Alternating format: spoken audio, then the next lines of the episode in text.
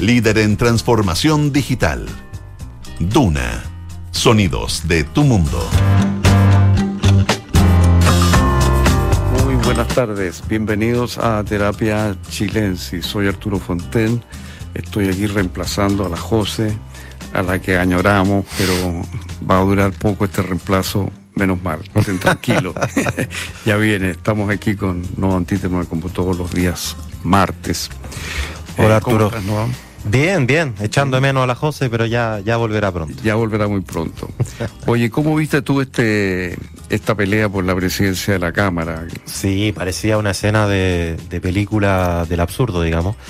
Eh, ahí contaban algunos detalles bien, bien así sabrosos de, porque Calisto resulta que era el otro candidato, el que estaba compitiendo por la presidencia de, de la Cámara. Eh, terminó ganando Milosevic, pero lo que no se supo mucho es cómo llegó a ser candidato, porque hasta hace no poco antes de las votaciones parecía que había otro candidato. Y ahí cuentan que él se juntó con la bancada de la, de la democracia cristiana y les avisó que él iba a apoyar al candidato de la derecha pero resulta que no nos dijo que él era el candidato a la derecha. y siete, como unos siete minutos antes de, de, la votación se enteraron ahí mismo en el hemiciclo sus compañeros de la democracia cristiana que él iba a ser el, el, el candidato. Y la democracia cristiana terminó votando dividida, básicamente mitad y mitad entre el candidato del oficialismo, para ponerle un nombre, y el candidato de, la oposición, que terminó siendo eh, eh, Calisto.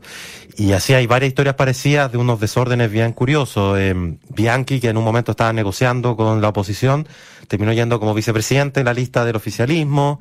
El partido de la gente se dividió en dos, pero además con unas escenas bien eh, así de peleas duras. De hecho, hubo una acusación después de la votación eh, del grupo que apoyó al candidato de oposición, diciendo que los que apoyaron al candidato del oficialismo lo hicieron por eh, promesas de cargo y después le respondieron de vuelta.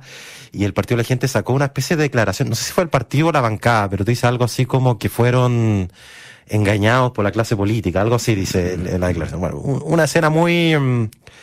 Del absurdo, así, como de harto jugo, digamos. Sí, sí, y terminó además siendo elegido alguien que era cara de la prueba, cuando ese era un gran argumento en contra de la sí, cara digamos que no, no podía ser porque había sido el rostro de, la prueba y, resulta que al final sí. eso se superó. Sí, ahora era un poco injusto eh, Gloria Hood, porque tengo mucho respeto y cariño, me parece que se pasó un par de pueblos diciendo que Vladimir era extremista o algo así. La verdad que entiendo que se puedan criticar muchas cosas y en, en el calor del, de las elecciones y sobre todo en elecciones como esta pueden decirse muchas cosas, pero extremista no es, por favor. O sea, ya realmente creo que vale la pena poner la pelota al piso en ese tipo de, sí, discusiones.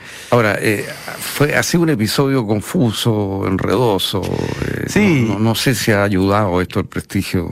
No, no, al prestigio no, de todas maneras. El Parlamento. Eh, al menos lo estuvo entretenido, eso sí, pero no creo que haya ayudado al prestigio.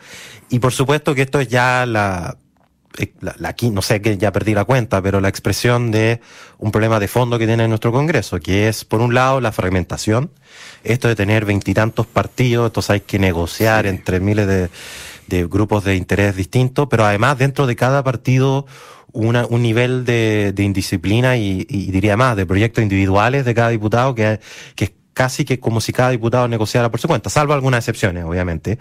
Eh, eso hace muy, muy complicado cualquier tipo sí, de... yo creo que la, la, crisis del sistema de partido es una realidad. Ya mm. no se mm. puede seguir eh, ocultando esto. Tenemos una fragmentación política que hace que ningún sistema político pueda funcionar bien y además no tenemos mínima disciplina interna dentro de los partidos.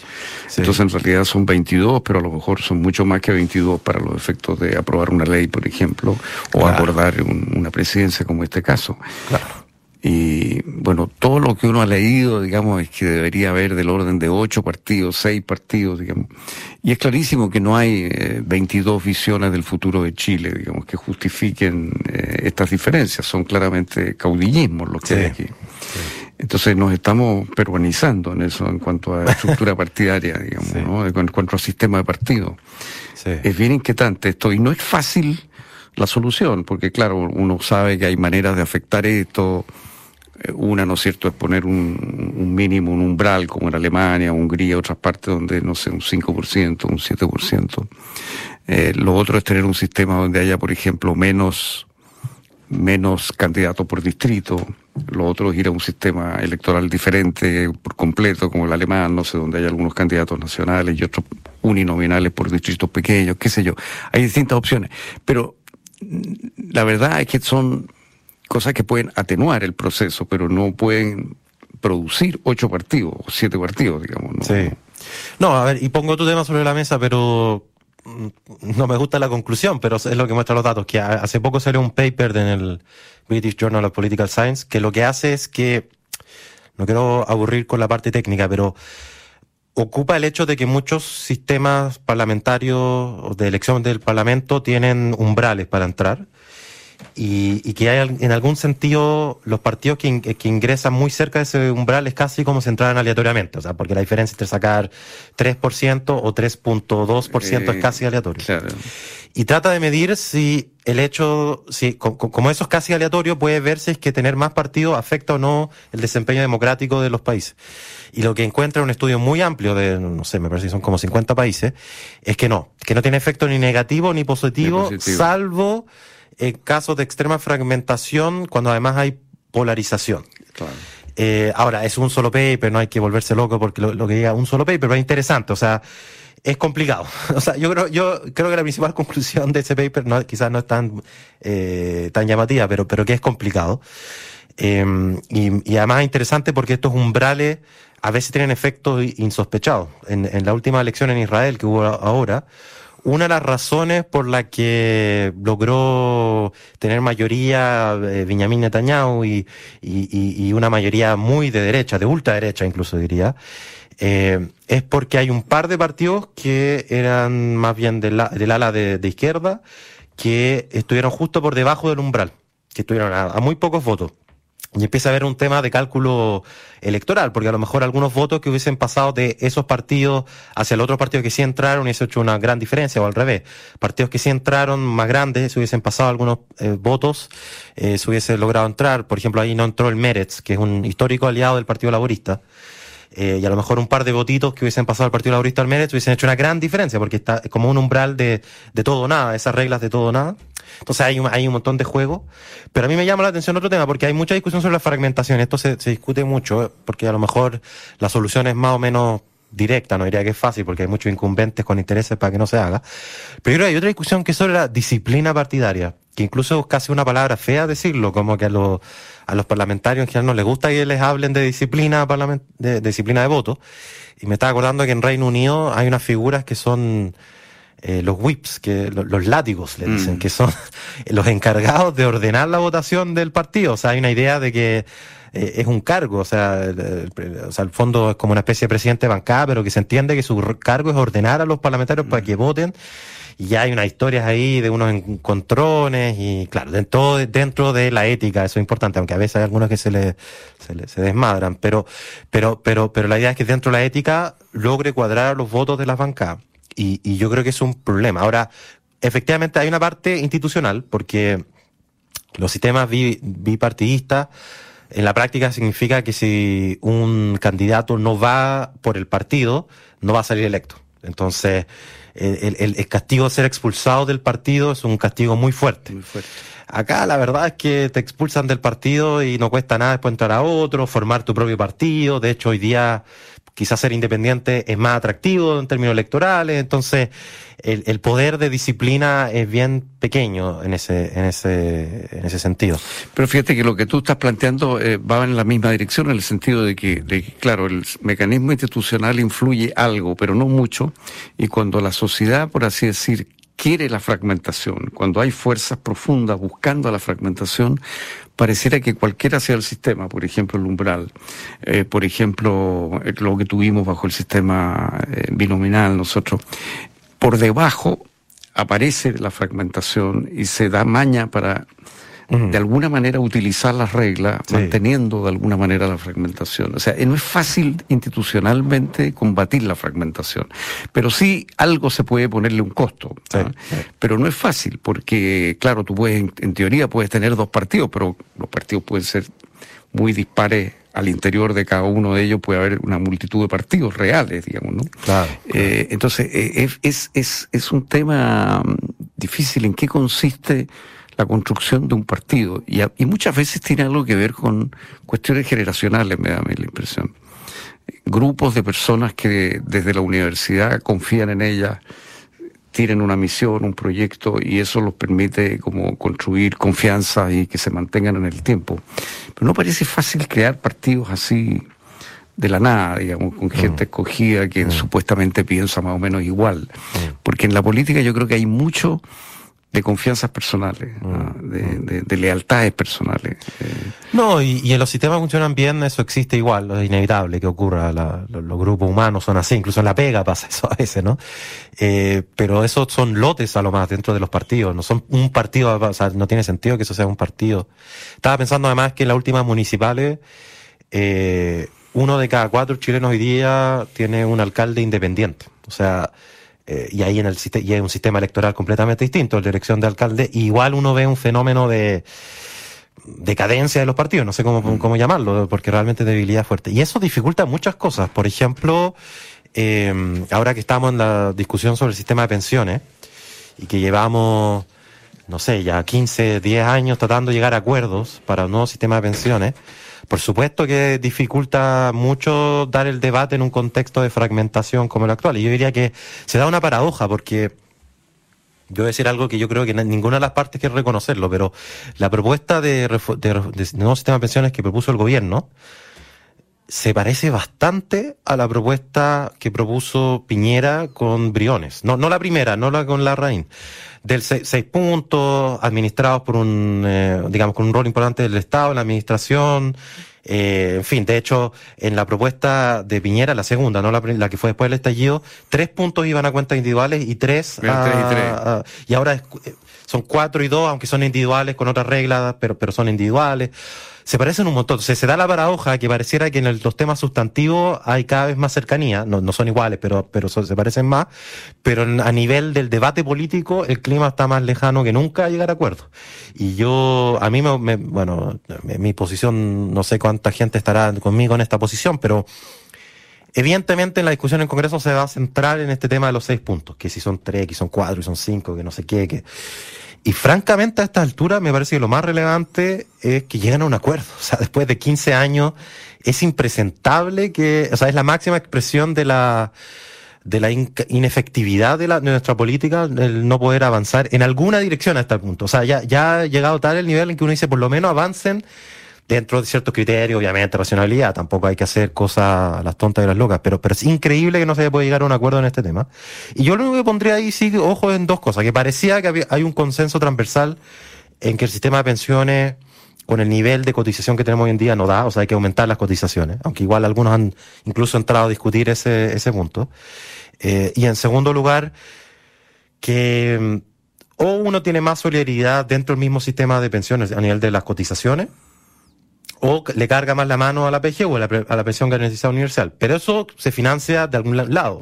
probablemente, o sea, se tiene que financiar por impuestos generales. Por lo tanto, tiene que aumentar la carga tributaria. O sea, menos solidaridad en el sistema de pensiones significa más carga tributaria. O sea, no, no, no hay aquí como una receta mágica que evite esas cosas. Entonces, es uno o lo otro. Y, y, y dentro de esos márgenes, yo entiendo que puede, puede haber gente que quiera cargarle más la mano a la cotización o más a la carga tributaria y, el punto es ponerse de acuerdo entre las dos posiciones. Y solo para terminar, pero un ejemplo de lo fosilizado que está el debate, a mí me impresionó que el exministro Larraín, eh, Fernando Larraín, eh, escribió una carta, una columna en Mercurio donde hablaba del Transantiago, a propósito del, como una crítica muy dura, a mí me parece un poquito grandilocuente, incluso antes de que se presentara el proyecto, o sea, con los puros anuncios, dijo que esto podía ser un nuevo Transantiago.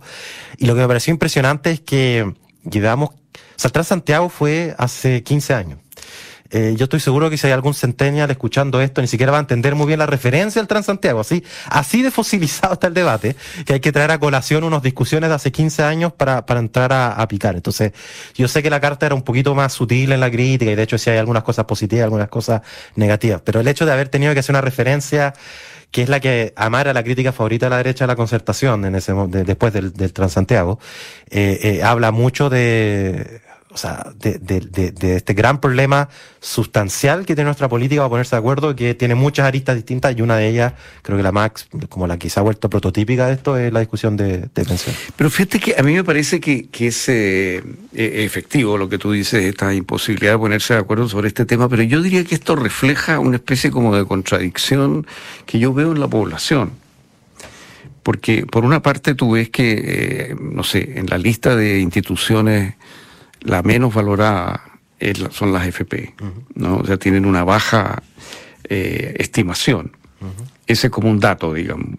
Pero por otra parte, eh, la última CADEM eh, te está diciendo, y lo mismo, algo muy parecido dio la UDD, yo creo que todas las encuestas van a mostrar eso, te habla que, no sé, el 61% de la gente quiere que la totalidad, o sea, el 6% adicional vaya a la cuenta individual, quiere poder escoger entre la administración estatal y la administración AFP. O sea, solo un 19% de la gente dice que estaría dispuesta digamos, a poner sus fondos en, un ISP, digamos, en, un, en, un, eh, en una administración, eh, IPS, perdón, en una administración estatal de las cuentas. Un, un 70 prefiere poder elegir, digamos. Eh, un 63 plantea que, que que el Fondo Solidario debe ser financiado con impuestos generales, o sea, que estarían dispuestos en principio a que subiera, no sé, el IVA, por decir algo. Ahora, el tema de las pensiones está como número 9 en Pulso Ciudadano en términos de prioridad. Pero no cabe duda de que hay varios eh, estudios que han mostrado que, por ejemplo, en el rechazo al proyecto de la convención este fue un factor decisivo. Entonces, eh, yo diría que la dificultad para ponerse de acuerdo en parte habla, claro, de una cierta dificultad por esta fragmentación política, pero también refleja que los políticos están tratando de entender qué es lo que la población quiere. No ha habido tal vez un liderazgo político capaz de proponerle al país algo que haga cuajar todos estos elementos, porque hay elementos contradictorios en esto. O sea, tú no quieres AFP, pero en el fondo quieres AFP, digamos. ¿ah? Eh, entonces, eh, eso es lo que me parece a mí que está en el, en el trasfondo. Yo creo que para los políticos va a ser difícil enfrentar ese 61% que puede ser más incluso eh, durante la discusión. Yo no sé qué costo puede tener para el gobierno esto. No, yo, yo estoy, o sea, estoy muy de acuerdo en el sentido de que esto es un debate muy complejo y hay un cierto peligro en centrarse demasiado en las encuestas porque como es tan complejo, todo, mucho de esto depende de cómo se pregunta. De hecho, la misma UDD, en otras preguntas, pregunta, sin entrar en detalles, ¿no? Pregunta, ¿está de acuerdo o en desacuerdo con la propuesta del presidente Boric a propósito del sistema de pensiones? Y 32% dice que no sabe, que es lo normal por estar recién partiendo. Claro. 33% está en desacuerdo, pero 35% está de acuerdo. O sea, hay una mayoría por el acuerdo. Y después cuando le hacen, le pregunta, eh, si usted pudiera elegir dónde pone el 6%, en AFP, pone el nombre AFP, por eso yo creo que es importante cómo se pregunta, en AFP o en el sistema propuesto por el presidente Boric, eh, em, 32% dice AFP y 36% dice en el sistema propuesto por el presidente Boric. Que yo creo que tiene razón, que el punto es que si tú preguntas por la AFP, genera al tiro un rechazo tan fuerte que incluso está abierto a, discutir otras propuestas como la del presidente Boric. Y efectivamente este es, este es el tipo de discusiones en las que uno necesita un liderazgo político que se pueda sentar a, a discutir temas muy complejos y yo creo que la gente va a agradecer un acuerdo. De verdad, yo tengo cierta, además hay, hay, evidencia que cuando se llega a acuerdo en el Congreso y se aprueba una reforma, suele haber como una especie de luna miel de, de las propuestas. Sí. No, no, no permanece en el tiempo si es que no se ve resultados después, o sea, tiene que haber resultados, pero efectivamente la gente agradece cuando se avanza en esa dirección. Y le pondría otro pelo a la sopa, que es que tiene que ver con esta campaña de mi plata no, con mi plata no, que es que si uno lo toma en serio, lo que yo no tengo ninguna duda, o no sé si tú estarás de acuerdo, pero que si uno pregunta en una encuesta, ¿qué preferiría usted? ¿Que las cotizaciones sean voluntarias o no? Eso también ganaría, o sea, eso ganaría por mucho. O sea, el mi plata, con mi plata no, si es que uno se lo toma en serio, no es lo mismo que capitalización individual. Es no capitalización. Es, es yo hago con mi plata lo que yo quiero y decido si es que la ahorro o no la ahorro. Y siempre va a ser más popular no pagar impuestos. Yo creo que si uno pregunta por el IVA pasa algo parecido. Si uno pregunta, en fin, por un montón de otros reglamentos que como sociedad nos ponemos porque entendemos que hay un bien público que proteger detrás, eh, eh, bueno, en fin, si uno se, empieza a llevar solamente por la encuesta, llega a conclusiones que además, porque además son contradictorias, como tú dices, porque la gente puede decir, eh, no quiero pagar IVA, pero al mismo tiempo con el IVA se pagan muchas cosas que la gente valora un montón. Entonces, ahí, ahí es cuando entra la buena política, digamos, ¿no? bueno, yo creo que es claro que si el sistema fuera voluntario tendríamos un problema espantoso. O sea, claro, nadie, cotizaría. Nadie cotizaría. El sistema es obligatorio porque justamente tenemos un sesgo a privilegiar lo cercano versus lo lejano, ¿no? Entonces, por eso existen los sistemas previsionales, por eso es un ahorro obligatorio. Aunque yo decir que yo siempre, yo esto, esto es complicado de implementar, pero, pero uno de los problemas que tiene nuestro sistema de cotización es que se paga por igual independiente del nivel de ingreso. Y, y, no se aplica la misma lógica que tenemos en el impuesto al ingreso, que es que hay gente que no tiene capacidad de ahorro. O sea, la persona que gana un sueldo mínimo no tiene el porcentaje podría ser variable. Eso yo, yo siempre he pensado, ¿por qué no se hace algo parecido a lo que se hace con el, con el global complementario? que fuera progresivo. el porcentaje va progresando. Claro, yo entiendo que hay incentivos complejos, que es difícil de fiscalizar, pero en la práctica, la persona que realmente no tiene capacidad de ingreso, lo que termina haciendo es que o trabaja en la informalidad o se endeuda por ese monto. Porque uno de los problemas justamente que se ha planteado es que el 6% mm, bueno, va a ser trasladado en definitiva al trabajador poco a poco y, y es un impuesto al trabajo, de alguna manera va a encarecer la mano de obra eh, en todo este proceso. O sea, un empresario lo va a pensar dos veces antes de contratar más gente.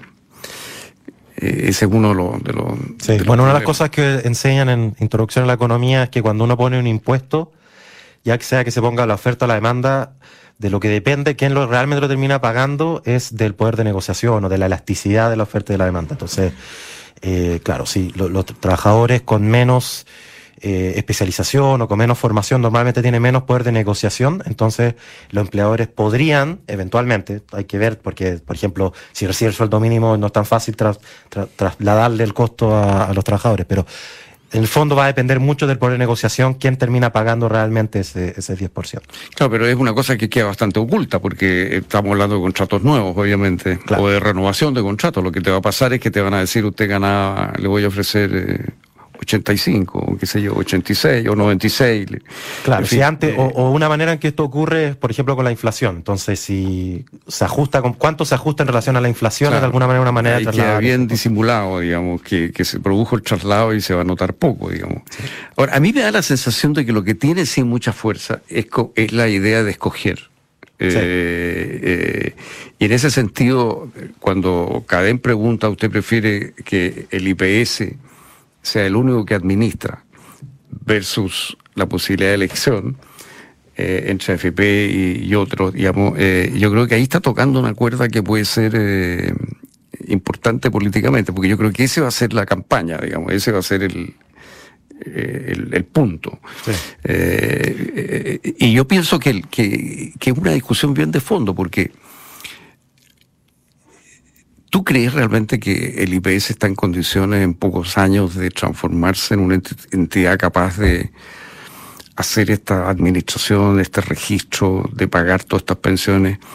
De Erika Magallanes, de tener sucursales, personal, y hacerlo, porque se dice, bueno, eh, el Estado administra bastante bien el seguro de cesantía. Bueno, pero eso es una cosa de otra escala.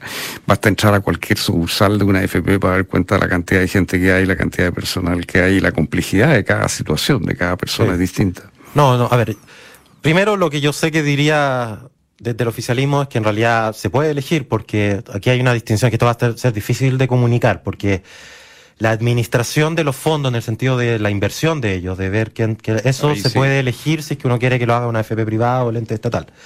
La administración en este caso se refiere, pero esto va a ser súper difícil de comunicar, se refiere a al front office, pero no sé, un, nombre menos ciútico para eso, pero la, la, la, la, cara con la que uno se va a encontrar, o sea, la oficina que uno va a atenderse, va a ser por un organismo del Estado.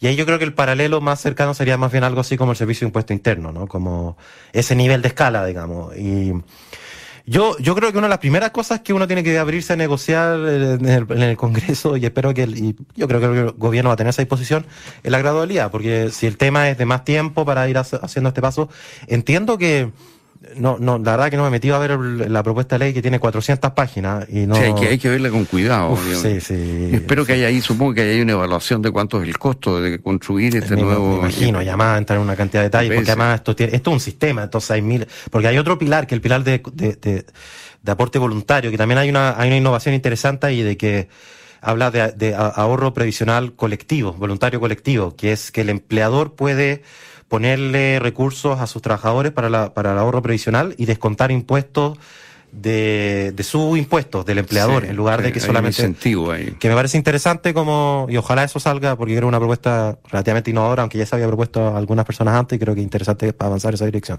no pero, pero la gradualidad porque creo que hablaban de dos años yo creo que esto es una gran reforma que probablemente requiera de un tiempo más más amplio para, para implementarse y eso claramente es una de las cosas que tienen que negociarse en, el Congreso. La gradualidad es uno de los primeros tu, Tu pronóstico sería que esto va a cambiar bastante en el proceso de negociación. Es, es, muy raro que una reforma de esta magnitud no sufra cambio importante en el Congreso, sobre todo cuando hay una una coalición de minoría en ambas cámaras. De todas maneras, yo creo que habrá harto espacio de negociación en, en esa discusión. ¿Qué, qué, qué largo crees tú que cuánto puede tomar crees tú esto? No, bueno. Ojalá se llegue a acuerdo, o sea, un año de negociación me parece que es un tiempo prudente, pero, pero que tomará el tiempo que tenga que tomar. Pero el punto es que llegue a buen puerto, porque sería realmente impresentable no llegar a un acuerdo. En este a mí me da la impresión de que hay un argumento, hay un, no un argumento, digamos un clima pro acuerdo, en el sentido de que es la tercera. La tercera la vencida. La tercera la vencida. De alguna manera. Ojalá. Eso produce una cierta presión, me parece, para llegar a algún acuerdo. Ahora, Claro, cuál sea ese acuerdo, ¿no? Eh, yo creo que la pensión garantizada universal, por ejemplo, tiene mucho mucho acuerdo. Eh, hay una propuesta que ha hecho un, think tank de, vinculado a Evópolis de subir el IVA, incluso para poder aumentar los impuestos generales y de esa manera financiar la la la, la, la, PGU. La PGU. No sé, pero va a ser una discusión en la cual van a surgir, yo creo, distintas ideas y va a ser una cosa que nos va a tomar bastante tiempo calibrar. Eh, pero yo creo, fíjate, que el tema de la administración no es tan trivial. Obviamente el objetivo, ¿no es cierto?, de eso es bajar los costos de entrada y permitir que haya un montón de administradores de la inversión, ¿no es cierto?, de la parte de inversión de los fondos, y eso es muy positivo. Esto fue una idea, por lo más que planteó hace tiempo Andrés Velasco y Jorge Razo. Y no, se están confluyendo en distintos sustantivos y de manera impresionante. no, ha sido un gusto conversar contigo hoy día. Eh, espero que esto vaya evolucionando hacia un acuerdo positivo. Sonda, la transformación digital de tu negocio nunca estuvo en mejores manos. En Sonda trabajan para que disfrutes tu vida innovando y desarrollando soluciones tecnológicas que mejoran y agilizan tus operaciones. Conócelos hoy, Sonda Make It Easy. A continuación, información privilegiada al cierre y luego sintonía crónica Epitafios junto a Bárbara Espejo y Rodrigo Santamaría. Muy buenas noches. Buenas noches.